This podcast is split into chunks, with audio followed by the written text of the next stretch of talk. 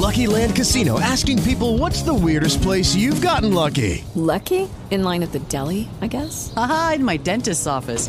More than once, actually. Do I have to say? Yes, you do. In the car before my kids' PTA meeting. Really? Yes. Excuse me, what's the weirdest place you've gotten lucky? I never win and tell. Well, there you have it. You can get lucky anywhere playing at LuckyLandSlots.com. Play for free right now. Are you feeling lucky? No purchase necessary. Void where prohibited by law. 18 plus. Terms and conditions apply. See website for details. Blog Talk Radio.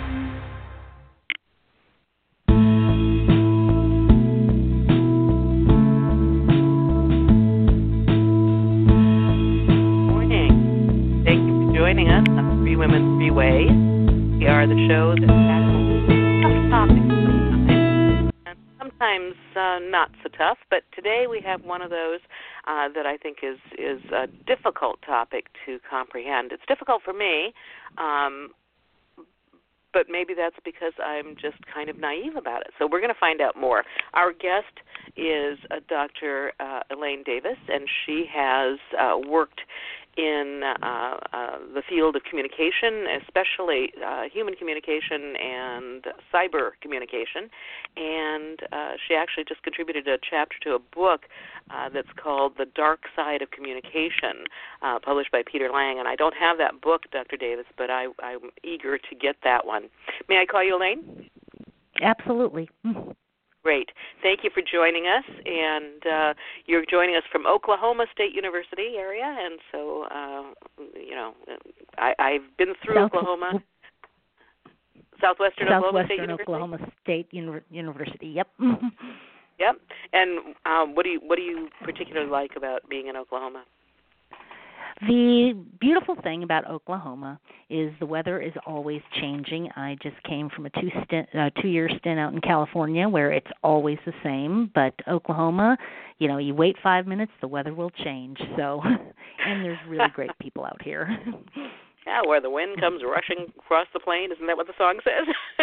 and it is So- absolutely true. Yeah. Well, I'll tell you, I, I was born and raised in the Midwest in Ohio, and uh, people don't don't appreciate uh, that our Midwest area as much as they think I think they should. Um, so, okay, formalities uh, getting out of the way and the niceties getting out of the way. Let's start talking about cyber stalking and cyber harassment. What's the difference, or is there a difference? The there is a difference, and there's a bit. I mean, when we talk about the difference, we have to look at the legal definitions of both. Um, although cyber harassment is encapsulated within cyber stalking, they are somewhat unique. And the unique factor comes down to two or three very basic premises. The first is that cyber stalking has to infear, or instill fear in a victim. And that's based on the reasonable person standard. So, if, for example, you say to someone, I love you, they might not think that, oh, well, that's not fear inducing, that's not scary. However, if someone sends you a 100 texts in five minutes that say, I love you, I love you, I love you, I love you, um, that might instill fear in someone. On the other hand, if you say, oh, I could just kill you, you know, there's a difference. And it's really frightening because with cyber stalking especially through text message or facebook posts or anything like that you can't really get at the heart of fear and in terms of tone. So if i say to you heather i could just kill you that's one thing. But if i say heather i could just kill you that's completely different and unfortunately when you're you know when you're typing in characters that's kind of hard to distinguish um, a second There's no emoticon that really can tell you the difference between those. Exactly. I mean, I've seen emoticons that you know mean one thing, and then I'll show it to someone else, and they'll be like, "Oh, that means this." So, I mean, Yes, emoticons exactly. aren't very helpful, right? Uh, the second criteria is repetitive. Um, it can't happen just once. It has to happen more than once. So it has to be. Um, if I say I love you one time, that's not a big deal. But like I said, if you're looking at someone who sends a hundred I love yous in five minutes, yeah, that's repetitive. The last criteria that we have to think about cyber stalking versus traditional stalking is that it has to be through some form of electronic communication or electronic technology. Um, cyber stalking oftentimes times people just think it's through the internet, and that's not true. People can stalk you through the use of your GPS in your car. They can connect a device under your car that tells them exactly where you're going. Um, also, in terms of cyber stalking or electronic communication, a lot of times people don't think of their phone you know, text messages and uh, video messages and things like that. So a lot of times when people assume cyber stalking, they assume that it's through the internet, but that's not necessarily the case. It's all forms of electronic communication. Hmm. Um, those, those when I was three. doing a little yeah, when I was doing a little little research on cyber stalking, I came across a, a government website. I can't remember which government, um, but it was a government website, and um, it I, it kind of uh, typed cyber stalkers as the obsessive stalker, the delusional stalker, the vengeful stalker. Are you familiar mm-hmm. with those terms, and do those uh, yes. have any? The well, when we're talking about cyber stalking, I mean, there's a lot of different typologies out there. The you know the vengeful. I mean, when we think of stalkers, we often think of you know delusional. We often think of vengeful, but it can also be a jilted lover it can be a family member. You know, so cyber stalking isn't reserved for the creepy person who, you know, loves you and then leaves you, but it can also be, like I said, family members. It can be a coworker. Um, the scary thing, if you ask me, about cyber stalking is sometimes you don't even know who it is. So to to label them vengeful or delusional or you know, you know there are like I said lots of typologies out there but you know until you know who that person is it's really hard to put a label on them they can hide well, and behind it seems the to internet. me that there must there must be kind of a, a fine line. I know um, uh, not too long ago at a psycho- professional psychology group that I was at, there was a big discussion about whether employers should ethically Google potential employees before they hire. Um, mm-hmm. And I kind of thought that was interesting because apparently I'm, I don't I don't have any ethical qualms because of course I would Google them, you know, just to see what's out there. But apparently mm-hmm. not everybody thinks that that's an appropriate thing to do. Um, so am I borderline stalking if I would Google a potential employee before I hired them for a professional position? Well, I think that's a really interesting point because I work on a college campus and I, you know, I talk with my students and they say, "Oh yeah, I totally cyber stalked him before I went out on a date with him." And so they use that term like it's no big deal. And I always tell them, hey, hey, hey, now be careful there because cyber stalking is a crime and you don't want to be convicted of a crime, do you? And so we have to educate that cyber stalking is not simply just checking someone out online. You know, in most cases, you know, it's something we should do. If you're going to go out on a blind date with someone, yeah, maybe you should check them out. But cyber stalking, no, that's not what you're doing. You're you're just doing your due diligence. And I think the same is true of employers you know, we should use the internet to check out people. We should use the internet to check out our potential babysitter. You know, those are things that we should be doing. On the other hand, when you take it to the next level, which is sending, you know, a potential employer threatening messages saying, you know, you better not turn up for the interview or else. Now that's cyber stalking. So I think we need to be very careful with that word and unfortunately, you know, it has become part of our common vernacular. So you know we we need to really make that distinction of what is cyber stalking and again you know fear repetition and electronic communication that's what cyber stalking really is if you'd like to join us in our conversation please give us a call six four six three seven eight zero four three zero that's six four six three seven eight zero four three zero, and I have the chat room open as well that you can go to, and um, give us uh, you know some idea of what your experience or your understanding of um, cyber stalking and cyber harassment are. So okay, so you said cyber harassment is kind of different, and it comes under the cyber stalking. How is it different? The okay, so with cyber harassment, it doesn't necessarily have to involve a specific fear inducing threat. If someone contacts you incessantly, you know, if somebody bombards you with messages, that can be harassing. It doesn't necessarily have to, you know, induce fear. So again, this hundred times I love you might be annoying, it may be aggravating, but it's not necessarily fear inducing. That's what we mean by cyber harassment. Um, in schools, for example, um, some people refer to this area as cyberbullying. So it's again, it's not necessarily causing that fear, it's just annoying. It just won't go away. So if someone keeps asking you out for a date, you know, you're not necessarily going to be afraid of this date asking, but on the other hand, you know, if it does get to the point where you know you just can't you know you want to turn off your phone you want to change your email address that would be considered cyber harassing. Okay all right. So the big difference is whether one creates fear in you. Correct. Um, okay so if you are afraid if something in this message if something in this this uh, haranguing um, contact leads you to believe that something worse is going to happen, hmm then Yes. it crosses the line from harassment into cyber stalking. Yes. And it doesn't Okay. necessarily have to be fear of your for yourself. They might be threatening your pet. They may be threatening your family members. That would also fall under the cyber stalking umbrella. Okay. All right. Um, so the harassment might cause some emotional distress, but that doesn't necessarily mean that it's going to make you fear for yourself or somebody else or or some other thing.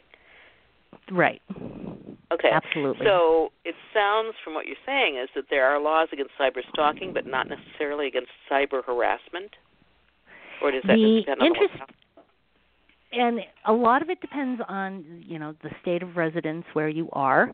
Um if someone from an you know i mean there are a lot of different laws and unfortunately there is no consistency among state laws about what exactly is cyber stalking under their doctrine.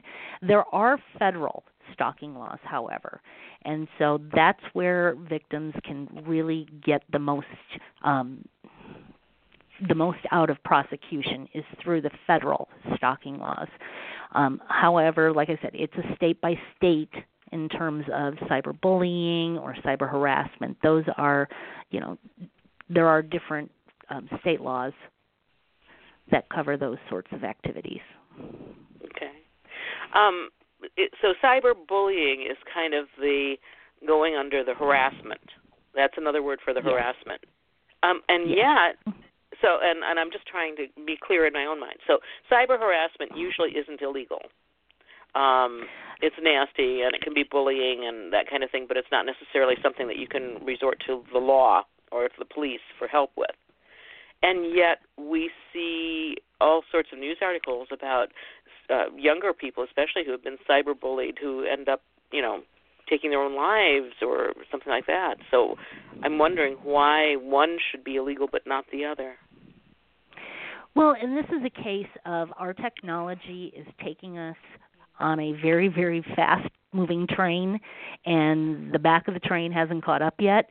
Um, unfortunately, you know, technology um, has created a whole new um, need for legislation and laws and protections. And unfortunately, it's just you know we we can't keep up. Um, as you know, the governments move notoriously slow. The courts move notoriously slow, and so a lot of states haven't caught up yet. So that's the issue. Um, luckily, you know, more and more states are getting on board and passing legislation. So again, the best thing that people can do is resort to federal laws. However, if your state does have state legis- um, state legislation or state laws, definitely use the state resources. Hmm. Okay. All right. So we we we started talking a little bit earlier about the types of stalkers, cyber stalkers. Um, I mean, I think Mhm. we usually think of the um, person who doesn't want to and lets the relationship end. One of the people does Mhm. want it to end and says it's over, and the other one goes, "No, it's not. I can just get this person back if I just let her know how much I care." You know, that kind of thing. hmm Is that Absolutely. a typical stalker, cyber stalker?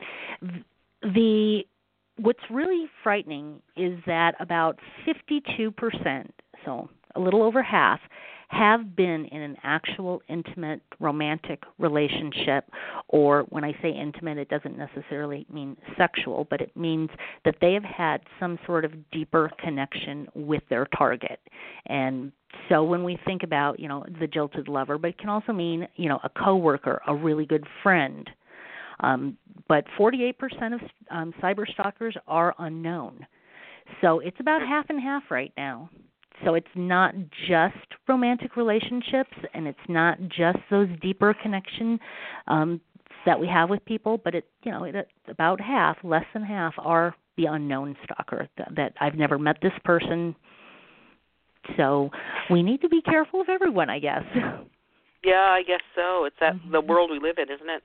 Um, yeah. When we're talking about the romantic one, um, does that include? I mean, we hear about this happening a lot in divorce cases, um, and mm-hmm. and I have not seen any statistics or read any studies about it, but it would seem to me that this might happen a lot in cases where there was abuse in the marriage.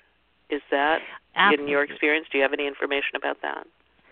The yes, um, for me, that's my area that's my wheelhouse. Um, I really look at people who were in a romantic relationship. And what I've found through my research is that people who have had physical abuse in their relationship, emotional abuse in their relationship, and psychological abuse in their relationship really do um, in, those three things really increase the likelihood that after the relationship has terminated that there will be cyber stalking and yet I don't hear a lot about this. You know, obviously I I do a lot of research and I see a lot of research on domestic violence and intimate partner violence, etc. I haven't read a lot about the cyber uh, stalking part of that. I have seen some coalitions against domestic violence that uh, publish information about how to protect yourself against that. Um, but I haven't seen a lot of it. Is is this an area that's just now um, becoming better known, or am I just out of the loop? Well, I think what's happening is that, like I said, technology is moving at a very fast rate. And so a lot of the national organizations haven't had the opportunity to really fully flesh this out yet. So, for example, when they do the national, um, oh boy, the national victimization study of women, um, back in 2010. I, I believe they do it every five years. Right now, what they'll ask is, you know, have you um, have you been stalked? Have you been, you know, have you been stalked by someone you know? How did they do it? And so they ask you know phone calls messages and so they kind of lump all of these behaviors together. And right now what i'm doing what other researchers are doing is we're trying to tease out okay what's going on? So i think now that we're getting to this point of gee technology is having an impact on our relationships let's take a deeper look at it. And so um, a lot of times we look at okay up until what happened up until the relationship ended and so um, is you know we'll see that there is you know domestic violence. And when i say violence i mean physical violence or emotional violence. Okay that's going on in the relationship and that's what caused it to end. But then we stop looking because oh the relationship's over. But now we're seeing that you know what happens after that um, anyone who's been in a domestic violence situation will tell you that the relationship doesn't end when one person leaves. In fact, the 24 hours after a partner leaves a, um, a physically abusive relationship is the most dangerous time. So we need to be looking what's happening after what is you know what is a victim going through afterwards you know and with the you know with the advent of the internet, um, you're seeing more and more, for example, revenge porn going on, where people take you know photos or images or videos that were sex- sexually or that are sexually explicit that were taken during the relationship that were only supposed to be shared between you know the two parties involved but then they break up and someone says you know what i hate you i'm going to i'm going to ruin your life and they post these pictures all over the internet Well, you know, I'm I'm I'm old. I'm long in the tooth now, and um, so my attitudes might be a little bit different from um, like my daughter's attitude, for example. Mm-hmm. But I always said that if I ever went to, the, I, I was married to a physician, and so I know what, you know, why, what, why they they come in with a camera, you know. Mm-hmm. and I always said that if I ever went to the doctor for something, and he said, "Hold on, I'm going to come back with my camera," um, I would just go running the other direction because that means there's probably something that's textbook worthy worthy about what you're going through. And I Mhm. kind of feel the same thing about intimate relationships. You know, I mean, if you if you're in a an intimate relationship and suddenly somebody says, "Hey, this is a really great idea. Let's put this on on video," I I would run the other way. Um, I mean, you. I would agree what, with you. I would totally agree with you. what are people thinking? And and it seems like you know the, the people my daughter's age. I mean, they they just don't see anything wrong with it at all. And I just think, are you kidding me? I guess I'm just really an old fart at this stage. But I just I would think no red flags all over the place.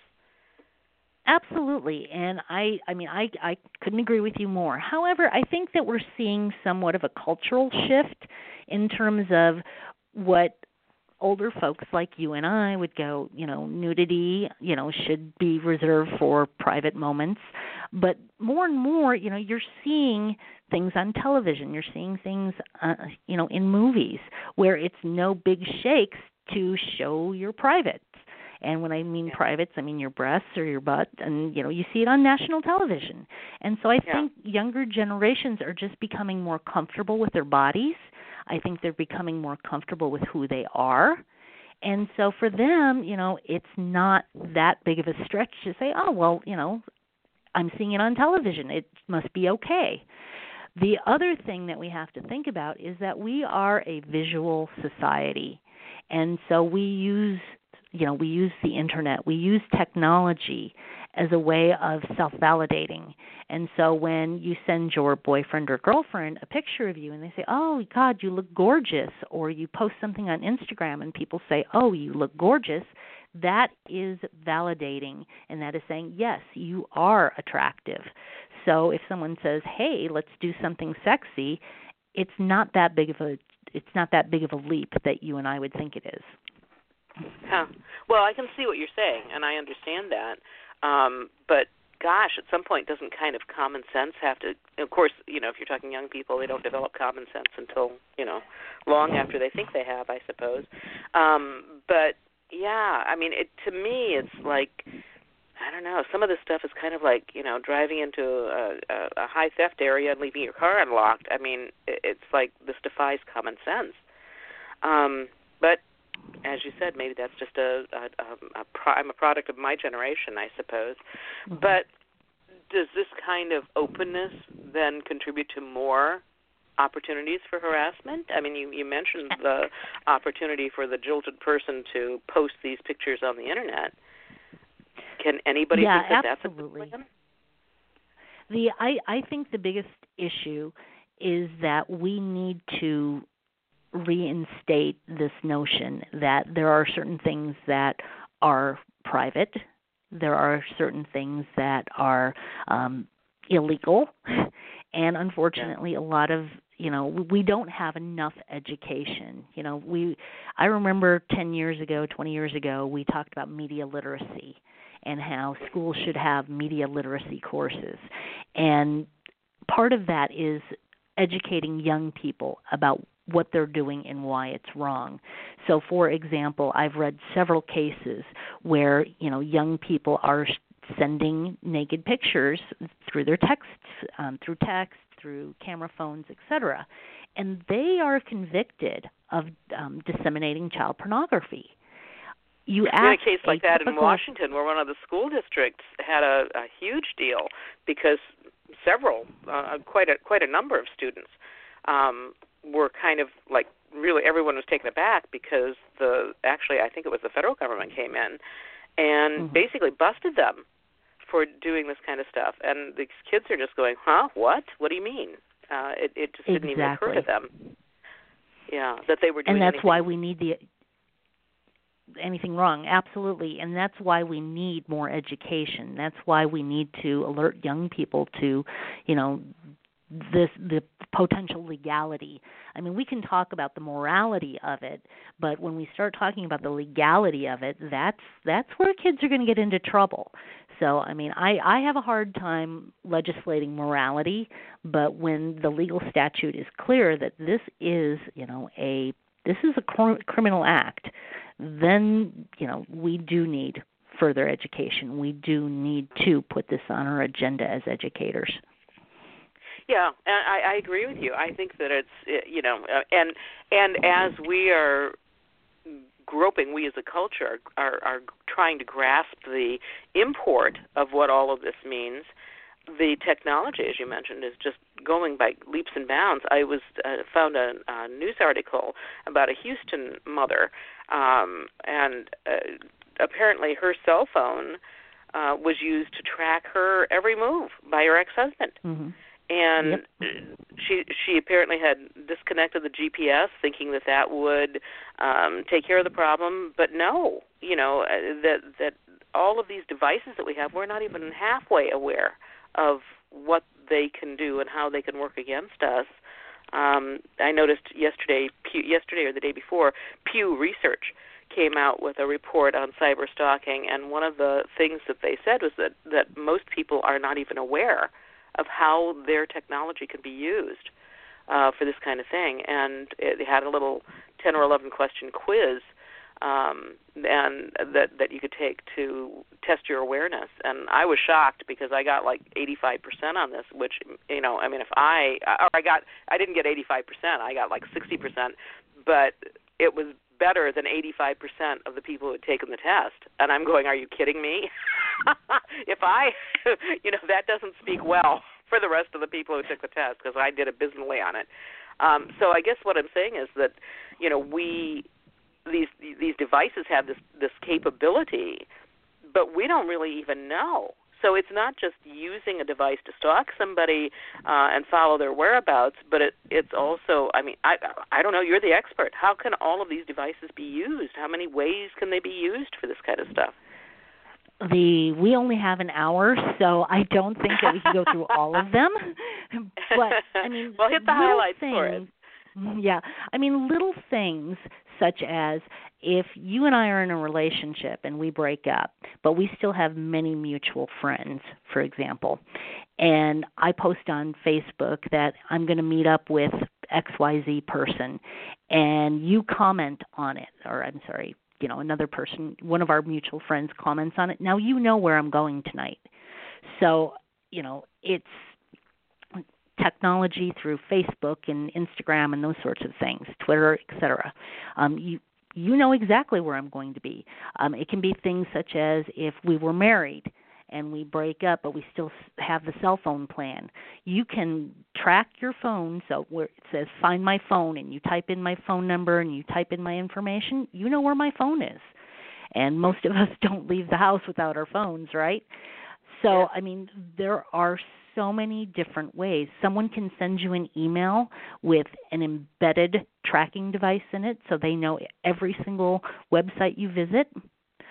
The insidious nature of our technology is that with every new technology, there is a way, there is a potential of someone doing harm.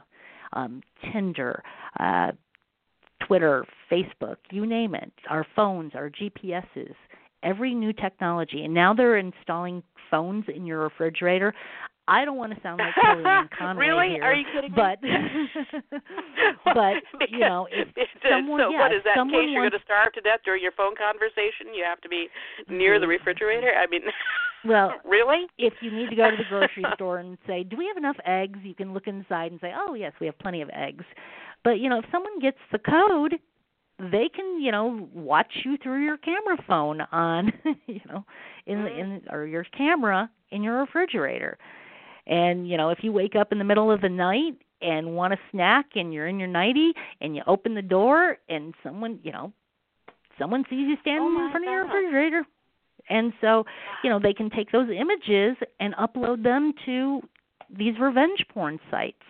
And so every new technology presents a new opportunity for those who want to do harm That's what I that's the takeaway message that I leave my students with is you have to be wise about your technology and you have to understand your technology. Well, sure. I can envision, you know, especially as I said with this Pew research, and I thought I I just did abysmally on on understanding how technology can be used against me, basically, uh, for mm-hmm. cyber stalking, um, and yet I did better than you know 85% of the population that took the test. And Pew Research people are, I mean, they're not necessarily. Um, I mean, I would suspect that they have average or higher intelligence if you're bothering mm-hmm. to take the Pew Research, uh, you know, quiz. Um, right. But you know, so and and I don't have a clue. I mean, I don't have a clue. So the awareness that we have of how these this technology can be used against us is pretty minimal. I'm thinking. Mm-hmm. Once we Absolutely. do understand it, once we do understand it and realize that somebody is stalking us, what do we? What can we then do about it? The best thing that people can do once they realize they do have a cyber stalker, once they do realize that someone is using this technology to harm me in any way, the best thing that you can do is contact your local law enforcement. Um, there are very, very minimal things that really that you need to do, and some of them are con- counterintuitive. So, for example, if you're if if you know your stalker they tell you do not block them from your phone. Now this oh, sounds oh, really? very counterintuitive. Yeah, this sounds extremely counterintuitive. Like I don't want to talk to this person, but you want to gather evidence. So you want to keep that line open and every time they send you a text message, every time they send you a video, you download it, you save it, you print it off, you put it in a binder, you write the date on it, you do everything you you keep records because what our natural reaction is is to block them, to not let them contact us anymore. Well, there goes all the evidence. The other thing that you can do is understand your local laws. Understand where you live and what laws are applicable. Because, like I said, there are federal mandates, but each state, like I said, each state has its own unique set of laws where what happens in some states doesn't happen in another. One of the first states to actually um, pass cyber stalking legislature aimed directly at revenge porn was the uh, state of Maryland. And the only reason that legislation came about was because of a victim. She, you know, she had her personal photos um, used and abused all over the internet by her ex boyfriend and she was not getting any relief throughout all of the wonderful agencies that were trying, you know, that she was going to. They weren't helping her. And so she went to Capitol Hill and she got the um, legislation passed. And so understanding that your state although may not be you know it may not cover um, what you're going through there are um, federal mandates as well um, but the best thing that you can do is first and foremost um, tell your stalker to stop. If they don't stop, then just keep keep records. Do not disconnect from that person. Um, don't engage them face to face. That can often be very dangerous. Records. Um, if they're contacting you on Facebook or Twitter or Instagram or any of those devices, take screenshots, pr- print them off and keep them in a binder. And then once you feel you have enough, maybe a month's worth of um, communication, take it to your local law enforcement. Hmm. So, should you report it to the law enforcement be, while you're accumulating this this evidence, or do you just wait until Absolutely. you have the evidence? I yeah. would start by contacting them first, and then they'll they'll probably tell you, well, you know, I don't know if there's anything here that's when you start accumulating. But you've made contact. That's the important part is to you know stay on their radar, let them know that you're there, let them know um, because a lot of times you know they they're they're not aware they they're not even aware a lot of you know a lot of the victims that I've talked to said that their you know city police didn't even know that there were cyber stalking laws or didn't know what the statute read. And so local police, state police are often a good place. Um, there's also interstate laws. So if you're in one, if I'm in Oklahoma and my stalker's in Texas, um, there are interstate laws that can also be applicable. Wow. Um, okay, so I want to jump back just a little bit to the types of stalking. We talked about obsessive stalkers uh, that just don't want the relationship to be over. Um, but mm-hmm. the information that I have also so- talks about delusional stalkers. I mean, these people who are, clearly have some sort of mental illness. We hear about um, physical delusional stalkers with that are going after movie stars all the time to marry them or whatever. Uh, we we read about that in the press, but I don't think I've read too much about cyber stalking um, from a, a delusional stalker. Um, is that something that's fairly common as well? The honestly, the delusional cyber stalker is very rare. However, the the joy of the internet, if you will, is that we can reach out to anybody. Anybody who has an internet connection, we can reach out to them. And so a lot of times people will start getting into conversations with people online or even online dating. And they'll assume that, oh, well, this person is chatting with me. I know them and the delusional stalker may develop that oh well we're um, we call it a hyper personal relationship where they they instantly think that oh well we must be in a relationship. We must be more than friends. We must be um, but those are very rare. And like you said in cases where um, the person probably has some form of mental illness but i would say they're very rare indeed. Okay, all right. So I guess we kind of assume that that's not that rare. And then the the other one that I read about that seems to me that might apply to what we were talking about a little while ago about the domestic violence types of situations, the partner uh, relationships, is the vengeful stalker, which um, and I've identified the website where I got this from. It's the government of Kentucky. Um, mm-hmm. So Kentucky. Uh, um, uh, I guess their motto is unbridled spirit, and uh, they are actually they have a website uh, that I thought was pretty um, complete and, and and made sense to me as as a person who wasn't you know particularly aware of this. But in their website, they talk about the vengeful stalker um, who is going after this the victim because they're angry. Uh, it's either real mm-hmm. or imagined, uh, and they want to get even. They want to um, make this person pay and they cite ex-spouses and disgruntled employees as that type of mm-hmm. stalker, and that that particular type of stalking can have a high end of, uh, end result of some, of some violence. Is that accurate right. in your research?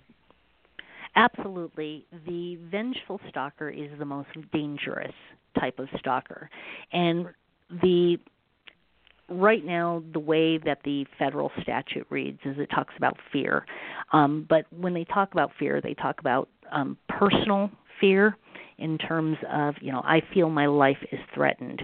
Um, one thing that we need to do a better job of is um, clarifying that law to talk about fear in regards to fear of my reputation, fear of losing you know.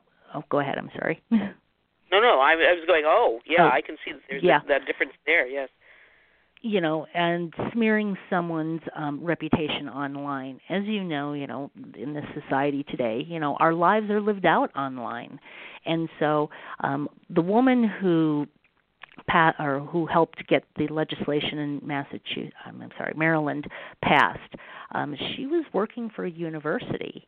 And her um her ex decided to um take the images that they had taken together and post them on these websites and then he wanted to sell a disc of the photos and posted the eBay for sale, you know, the eBay listing on her university's website.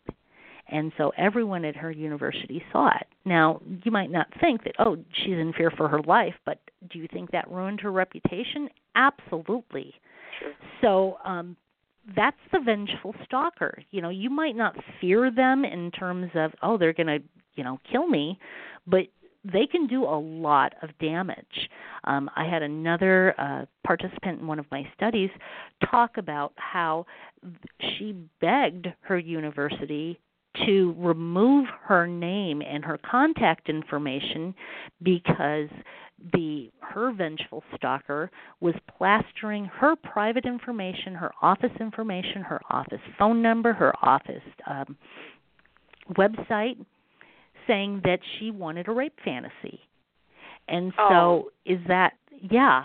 And so, you know, they had creepy people walking around their building all you know for a, quite a while, and the university would not remove her information because they said, well, you have to, you know, your students have to be able to get in touch with you.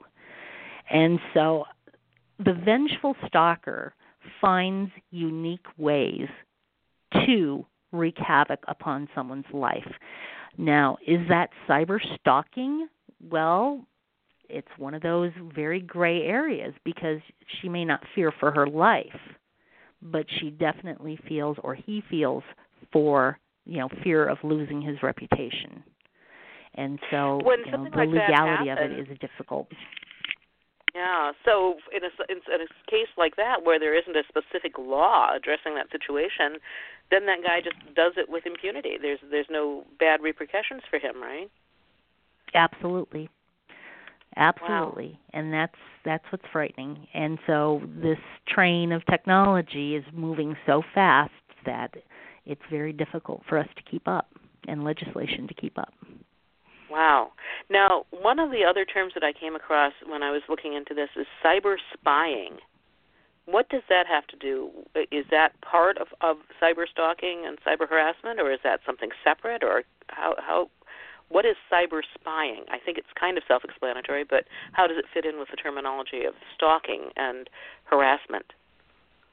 So, cyber spying oftentimes is using your electronic devices to, you know, access people's information. Well, if you understand where, if you're spying on someone, you know, um, you're using the technology to know their whereabouts. Now, this can cross into, um, as some people call it, real world stalking, where if I know where you're going to be, I can drive over there and I can, you know, find you. I can wait outside of your door, et cetera, et cetera. The but again, you know, it's one of these very gray areas in terms of legislation. The so cyber spying may not be illegal, but once they cross over into the real world and I get off work and you're standing next to my car because you've done the spying, the actual presence of you being next to my car for for example, if I have an order of protection against you, that could be prosecuted. So it's one of those very gray areas in terms of legality. But cyber spying, you know, we our electronic devices, you know, tell people where we are. Um, I, me personally, and I tell anybody who will listen, you know, disable the location service on your phone. That way, people don't know where you are. Um, also, cyber spying can involve, you know, cameras. Um, there are programs out there that you send someone a link and they open up the email, it will turn on the camera on your uh, your your laptop or your tablet, and people aren't even aware of it. And again, You know, this I is not with illegal. my- with my um uh desktop I have the camera, you know, for if I Skype or if I have I'm doing an online, you know, interaction, but I then unplug that camera when I'm not actually doing that that activity. That's an yeah, that's an excellent, excellent, very, very small fix that people can do so easily. Yeah. Uh, well, I'm lucky. I have a, one of those those kids that knows you know technology, so he's always coming over saying, "Do this, do this," you know, don't do that. Um, Right. But not every not everybody has you know a a a ten year old knows how to tell them how to do that. Um, in the um, Pew Research report, it was pretty grim about what people know about cybersecurity. And I'm guessing that at the base of of, uh, of this cyber harassment and cyber stalking, we need to know about cybersecurity, which is what I was just kind of mentioning by unplugging the camera, and what you were saying about disabling uh, the locator device on your phone. Are there other such uh, security measures that are easy to do that we should all be practicing? Well, I think the biggest thing is um, for my area of research, like I said, I I deal with um, people who have been in a romantic relationship, for example, and one of the easiest things that you can do is just you know once you've collected enough evidence, once you've done all those things, um, you know, unfriend people, you know, and it's in our society it's such a bad thing to unfriend people, but unfriend anyone that you no longer have a relationship with and ask your friends to not include you in group texts or group um group posts, especially if it deals with your whereabouts. Um, just being mind I mean simply being mindful of what you post is is, is important. Um, being mindful of, gee, am I should I take this photo? Should I not take this photo? Um, we we are a society that really doesn't think twice about living our life online. Being mindful of, you know, if you leave a job, for example, you know, make sure they remove your information from the website. Just being mindful of what, you know, what is your digital footprint. That's the, you know, that to me is one of the most important things that you can do is just being mindful. But yeah, yeah, and some of that, I mean, if somebody really wants to find out this stuff, you can rem- nothing is ever removed once it's been on the internet. Right. It's it's kind of like, you know, scattered to the wind and you may not see it blowing there, but it's still blowing around somewhere. And if somebody's motivated enough, they can find it. No, absolutely. But I think um, that I, I, we can take smaller proactive steps. Yeah, yeah. Um, I see, um, you know, like uh, um, Facebook. Um, one of the things that I do with Facebook and Twitter is to just talk about uh, basically professional topics. I don't do a lot of personal conversing about where I am here or where I am there or if I'm taking a vacation. I don't ever say anything about it. I don't ever mention a date. I don't take pictures that are ongoing. I just wait if I have pictures I want to share. I wait until I come back and I'm back home and I go, "Oh, these are what I saw on my recent vacation," kind of thing. Um mm-hmm. and some of that just kind of seems reasonable to me. Um but mm-hmm. I see so many people that will just share everything. I mean, I've see I see people in hospital waiting rooms that are twittering where they are and what for, and I think, oh my gosh, mm-hmm. nothing, nothing's private. right. Absolutely. you know? I mean, what was it? Not too long ago, the woman twittering while she was in labor. You know, it's like really, you can't even focus. you know, 100% focus on the baby might not be a bad idea at this point. Um, right. Okay. One other question that I wanted to talk to you about is: um, Does gender make a difference? What does gender have to do with all these topics? So we often assume that, and unjustly so, we assume that um, victims of cyber stalking, cyber harassment are predominantly women. Why do we assume that? Because if you look at um, traditional stalking or offline stalking, victims tend to be more women than men. However, it has kind of flipped a little bit in terms of the fact that men are the targets of cyber stalking um, more often than females.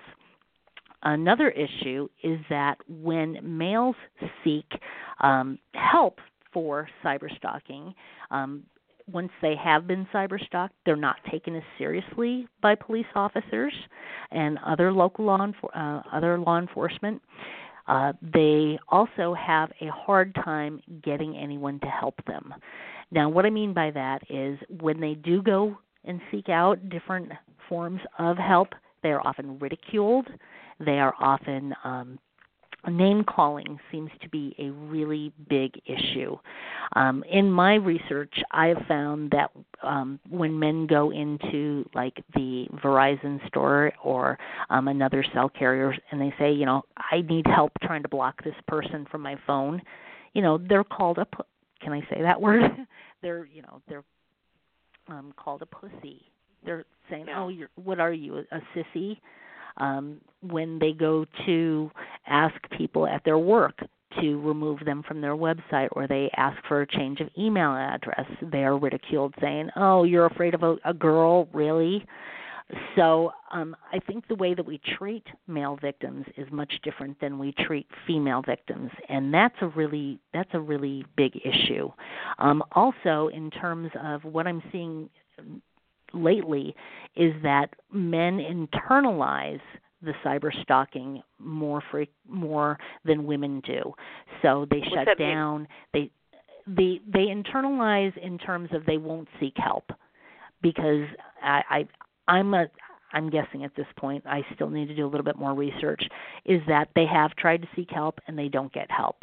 And so what we're seeing in terms of the manifestation of male victims is that they tend to um, they tend to um, go to alcohol and drugs as a way of coping with their um, with the cyber stalking. Um, they have more gastrointestinal um, issues, so you know they have um, they have stomach aches, they have diarrhea, they have those sorts of issues more frequently than women do. Um, women have more headaches, not a surprise, but in terms of uh, things such as um, restlessness, anxiety, we're seeing both men and women with those types of issues. But I think for, you know, when we think about victims, we often think about women and we also have to think about men and we have to think about how men cope and what kind of effects that these are having, you know, these issues are having with men. So, um, gendered violence, um, men and women, all victims are not created equal.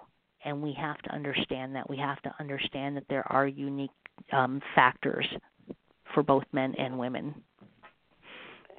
Okay, and we've talked uh, a little bit about your research, but could you give us a little bit more comprehensive uh, listing of some of the research topics and studies that you have done and where we might find them if we'd like to learn more? So um, I've been presenting a lot at national conferences and regional conferences. So the National Communication Association, uh, Western States Communication Association. That's where I'm predominantly um, showcasing my research. I am also um, there's like I think you mentioned the book chapter that I just wrote, which is in the context of uh, communication series through Peter Lang. It's the dark side of communication, uh, and that chapter specifically deals with the uh, physical, emotional, and psychological abuse that we find in uh, relationships prior to cyber stalking, so how those factors lead to or can be a factor in cyber stalking or one's um, prevalence to get cyber stalked by their ex. Um, I'm also currently um, putting together three studies. One is looking at the gender factor in terms of how um, this impacts men and how it impacts women. And the other two articles that should be in press, but I can't say just yet. But they're looking at cyber, the uh, cyber stalking, the differences between working adults and teens and the other looks at uh yeah it's it's really interesting the uh teens tend to cyber stalk each other whereas working adults will cyber stalk just about anybody which is oh, very really? scary yeah, yeah. the is there a lot you know, we hear a lot about um internet um child pornography do we see differences in genders between uh, or in uh, a, a big age gaps? I mean, are there stalkers out there who uh, like are like pedophiles who try to stalk child children, or uh, is there that kind of a context to this? The unfortunately that is kind of out of my area of expertise. However, I have done some reading and yeah, sexual um what do we want to call it? Sexual solicitation online. Um I read a study oh, a couple of years ago that said one in 5 children have been so- sexually solicited online. One in 5. Oh. Yeah. Yeah. That that's a, that's a little nerve-wracking. So, you know, So and, and the more Your your your young kid you have, has a computer. You put it in the kitchen or someplace where there are people around. You know. Absolutely. So Absolutely. You don't let them stay in, alone in their rooms with it. I I don't think. You know Mhm. that's just my my opinion. It, it seems like it's just a Pandora's box if you're leaving a child alone with a computer. Um, wow. You know that's that's amazing. Okay. Well, so and if, if you think about how we oh sorry, I was going to say how we live No, our no, life right online. ahead. They they have a wealth of information about your child. And Oh, that's to me and they use that information they'll say oh you have a dog i like dogs and they lure them in with the hey i'm just like you and they say oh well this isn't a creep this is you know someone who is like me and well, and it doesn't yeah, have to be a child that's lured in like that. You mentioned uh, online dating, and that's you know notorious for that kind of building connections. I, I think that um, you know one of the things that that's been in my mind over the last couple of years is first of all how um, especially younger people who have not who have grown up with this kind of impersonal communication and yet mm. extremely revealing communication. Uh, we talked earlier in our conversation about how you know the we we t- tend to rely on the emoticons to try to convey mm-hmm. how we're saying something when we're writing it in an email or whatever, and that's highly ineffective. Um, but I I work with a lot with uh, teens and younger, and their absolute faith uh, in in their technology is astounding, but also the fact that they don't really understand that there is a nonverbal level of communication that's highly significant. Um, mm-hmm, that absolutely. really is amazing to me. You know, the, this willingness to just not even count in the nonverbal um, as part of the communication, and yet it seems to be so important. Um, so, but there again, that's you know I'm talking as a as an older person rather than a young kid. But young kids mm-hmm. just kind of let that go. They they just don't right. uh, realize the importance of that. I think. Um, a lot of times, I think when I read things online or I see comments online, and I think, how did that person say that? How did they say mm-hmm. that? That that helps me evaluate what what the meaning of that comment is and right. I'm missing that. So yeah, interesting. Well, if people want to learn more about this topic, Elaine, where where can they go? Well, there are several great resources for people online. Um, one of the, if you're on Facebook, there used to be a group called, and I'm pretty sure it's still out there. It's called Working to Halt Online Abuse. Uh, WHOA is the name of the organization, and they are fantastic. Um, the organization was started by a woman who had been stalked, so it's a great resource. Um, also, the um, place that I go and get a lot of my statistics and a lot of my um, information, especially about local laws. What is your, you know, what is your state law? Is a place called the Stalking Resource Center, and that's at victimsofcrime.org. That is fantastic. Um, the last thing that I would suggest is contacting your local law enforcement. Um, if it, if you live in a smaller community, you might need to educate them. But larger cities often have um, at least um, one person manning a cyber crimes unit. Um, but like I said, those are usually larger cities. Uh, Los Angeles, for example, has an extensive cybercrime unit. Um, but smaller, uh, smaller big cities like Oklahoma City, where I'm from, um, might only have a handful of people working cyber crimes. So now, when you're talking of, you cyber know, crimes, I, I automatically think of like uh, child pornography. I mean, you see that on TV and things. But you're saying that these cyber crimes units include all these things: uh, the cyber stalking and the harassment and all that kind of stuff, not just what we think of and what we see on TV is, you know, child pornography kinds of things. Exactly. You know, of the cyber crimes units, um, like for example, Los Angeles deals with identity theft, deals with uh, cyber stalking cases, deals with uh, cyber threats, um, those sorts of things. But like I said, smaller cities might only have one person, and so they might be handling child pornography and cyber stalking. So um, it all depends on where you live. It all depends on uh, what your jurisdiction has. Um, the small town where I live in, I I would be hard pressed to find anyone who knows anything about cyber stalking, and so um, that's not to say that we have a terrible police force. It's just that technology is moving too quickly, and you know, unfortunately, law enforcement has their hands full, and yeah. you know, when we think about the state of local economies, they just can't afford someone and that's really one other sad. thing, and we're almost out of time here, but I, I I want to make what is the connection? How often does this cyber stalking, cyber crimes turn into actual physical in-person crimes? Do we have a number on that? The there is no good number out there in terms of this is exactly how many people it happens to, but just to give you some context, in 2006 the supplemental vic- victimization study said that 5.3 million Americans had been stalked. Now, when we say stalked, that means online, offline, et cetera, et cetera. Um, that was in 2006. In 2010, uh, 7.1 million Americans had been stalked within the last 12 months. And of those uh, 7.1 million, almost 79% received unwanted phone calls, messages, texts, etc., and 30% had uh, received unwanted email. Wow, they huge haven't problem. Huge at, problem. Yeah, yeah. They haven't Thank even looked so at much, Facebook Elaine and Davies, all that. For, thank you so much for being with us. Thank you for sharing this uh, really uh, in, inter- interesting topic uh, and something that impacts us all, whether we realize it or not. Thank you for joining us, and join us next week on Three Women, Three Ways. Thank you, Elaine Davies.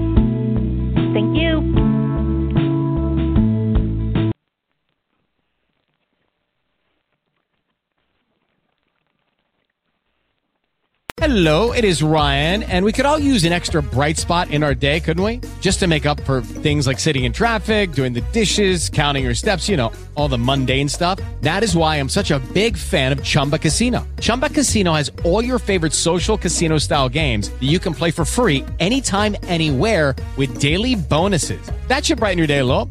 Actually, a lot. So sign up now at chumbacasino.com. That's chumbacasino.com. No purchase necessary. Group. Void were prohibited by law. See terms and conditions. 18 plus.